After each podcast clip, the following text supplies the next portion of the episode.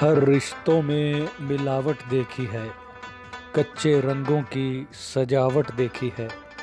सालों साल से देखा है माँ को, ना उसके चेहरे पर थकावट देखी है, ना ममता में कोई मिलावट देखी है।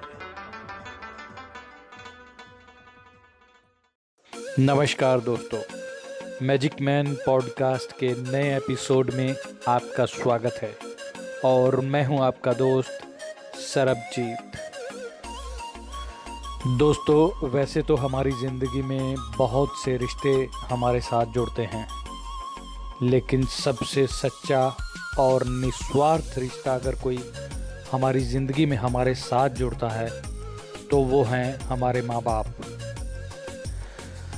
लोग पत्थर पूजते हैं, मंदिर जाते हैं पूजा पाठ करवाते हैं और वो सारी चीज़ें करते हैं जिससे हमें लगता है कि हमारा जीवन धन्य हो जाएगा। लेकिन क्या आप जानते हैं कि ईश्वर आपके पास हमेशा होता है? बस ज़रूरी है उसे पहचानना। दरअसल, हम कहना चाहते हैं कि ईश्वर ने हमें खुद के रूप में माता पिता दिए हैं, ताकि ईश्वर का आशीर्वाद हमेशा हमारे साथ रहे। लेकिन इस कलयुग में औलाद की नज़र में माता पिता का दर्जा ख़त्म होता जा रहा है। अक्सर जाने अनजाने में बच्चे अपने माता पिता को दुखी कर रहे हैं, जबकि उन्हें नहीं पता कि ऐसा करना भगवान को दुखी करना है। अब सवाल ये है कि ऐसा क्या करें जिससे हमारे पेरेंट्स, हमारे माता पिता अंतर आत्मा से हमें आशीर्वाद दें। हम पर गर्व करें और अगले जन्म में दोबारा हमें पाने की इच्छा रखें। तो चलिए, आपकी इस दुविधा को हम दूर कर देते हैं और हम आपको कुछ टिप्स ऐसे देते हैं कि जिससे आप अपने माँ बाप के चेहरे पर, अपने पेरेंट्स के चेहरे पर खुशी ला सकते हैं। माता पिता को कभी भी पलट कर जवाब न दें। इससे उनको बहुत बुरा लगता है। भले ही आपके माता पिता आपको ना कहें, लेकिन सच्चाई यही है कि जब आप उन्हें किसी बात पर पलट कर जवाब देते हैं तो उन्हें बहुत बुरा लगता है। पेरेंट्स से कभी भी ऊँची आवाज़ में बात ना करें। अपने काम और अपने दफ्तर का गुस्सा घर के बाहर ही छोड़कर आया करें। कोई भी नया काम करने से पहले माँ बाप के साथ विचार ज़रूर करें, उनकी सलाह ज़रूर लें। आपका ऐसा करना उन्हें अच्छा लगेगा। उन्हें लगेगा कि आप उनकी बातों को महत्व देते हैं। उनकी पसंद या नापसंद का ख्याल रखना आपकी ज़िम्मेदारी है।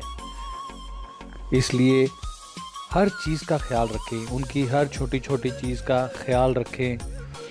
बुढ़ापे की उम्र में अक्सर पेरेंट्स को बातें करना अच्छा लगता है। ऐसे में आपको जब भी समय लगे एक फ़ोन करें या उनका हालचाल ज़रूर पूछें। दूसरी बात है, वृद्ध अवस्था में गुस्सा बहुत आता है, इसलिए जितना हो सके पेरेंट्स के इस गुस्से को इग्नोर करें।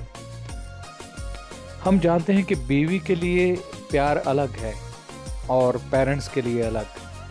पर अक्सर माता पिता को लगता है कि शादी के बाद उनका बच्चा उन्हें भूल गया है। ऐसा समय में आपको दोनों के प्रति अपना प्यार बराबरी पर रखना चाहिए। ध्यान दें, बीवी के सामने अपने पेरेंट्स की बेहद इज़्ज़त करें, ताकि आपकी बीवी भी आपके माँ बाप का सम्मान करे, उनकी इज़्ज़त करे। अपने पेरेंट्स को मंदिर ले जाना, कभी ना भूलें। इससे आप दोनों को ही अनोखी खुशी और शांति मिलेगी। जिस तरह आप अपनी बीवी और बच्चों को नए नए कपड़े पहनाने का शौक़ रखते हैं, ठीक उसी तरह माता पिता को भी शॉपिंग करवाएँ। उनकी खुशियों का भी ख्याल रखें। अपनी खुशियों का गला घोट कर हमारी सारी ख्वाहिश पूरी करने वाले माता पिता ही थे। जिन्होंने हमें इस समाज में जीने का अधिकार दिलाया। जब वे हमारे लिए इतना कुछ कर सकते हैं तो क्या हम इन छोटी छोटी बातों का ख्याल नहीं रख सकते? और वैसे भी हमारा ये मानना है कि माता पिता के जीते जी उन्हें सारे सुख देना ही वास्तविक वास्तविक श्राद्ध है। क्योंकि मरने के बाद लोग श्राद्ध करते हैं, लेकिन जीते जी कोई भी उन्हें पूछता नहीं है। और अगर जीते जी आप अपने माँ बाप की कदर करेंगे तो मेरे ख्याल से यही एक वास्तविक श्राद्ध भी है। उम्मीद करता हूँ कि आज का एपिसोड आपको अच्छा लगा होगा। अब मैं आपसे इजाज़त लेता हूँ। कल फिर मिलेंगे नए एपिसोड किसी नई बात के साथ, क्योंकि मैं करता हूँ बात जो दिल को छू जाए। कल तक के लिए दे आज्ञा। नमस्कार बाय बाय सायोनारा।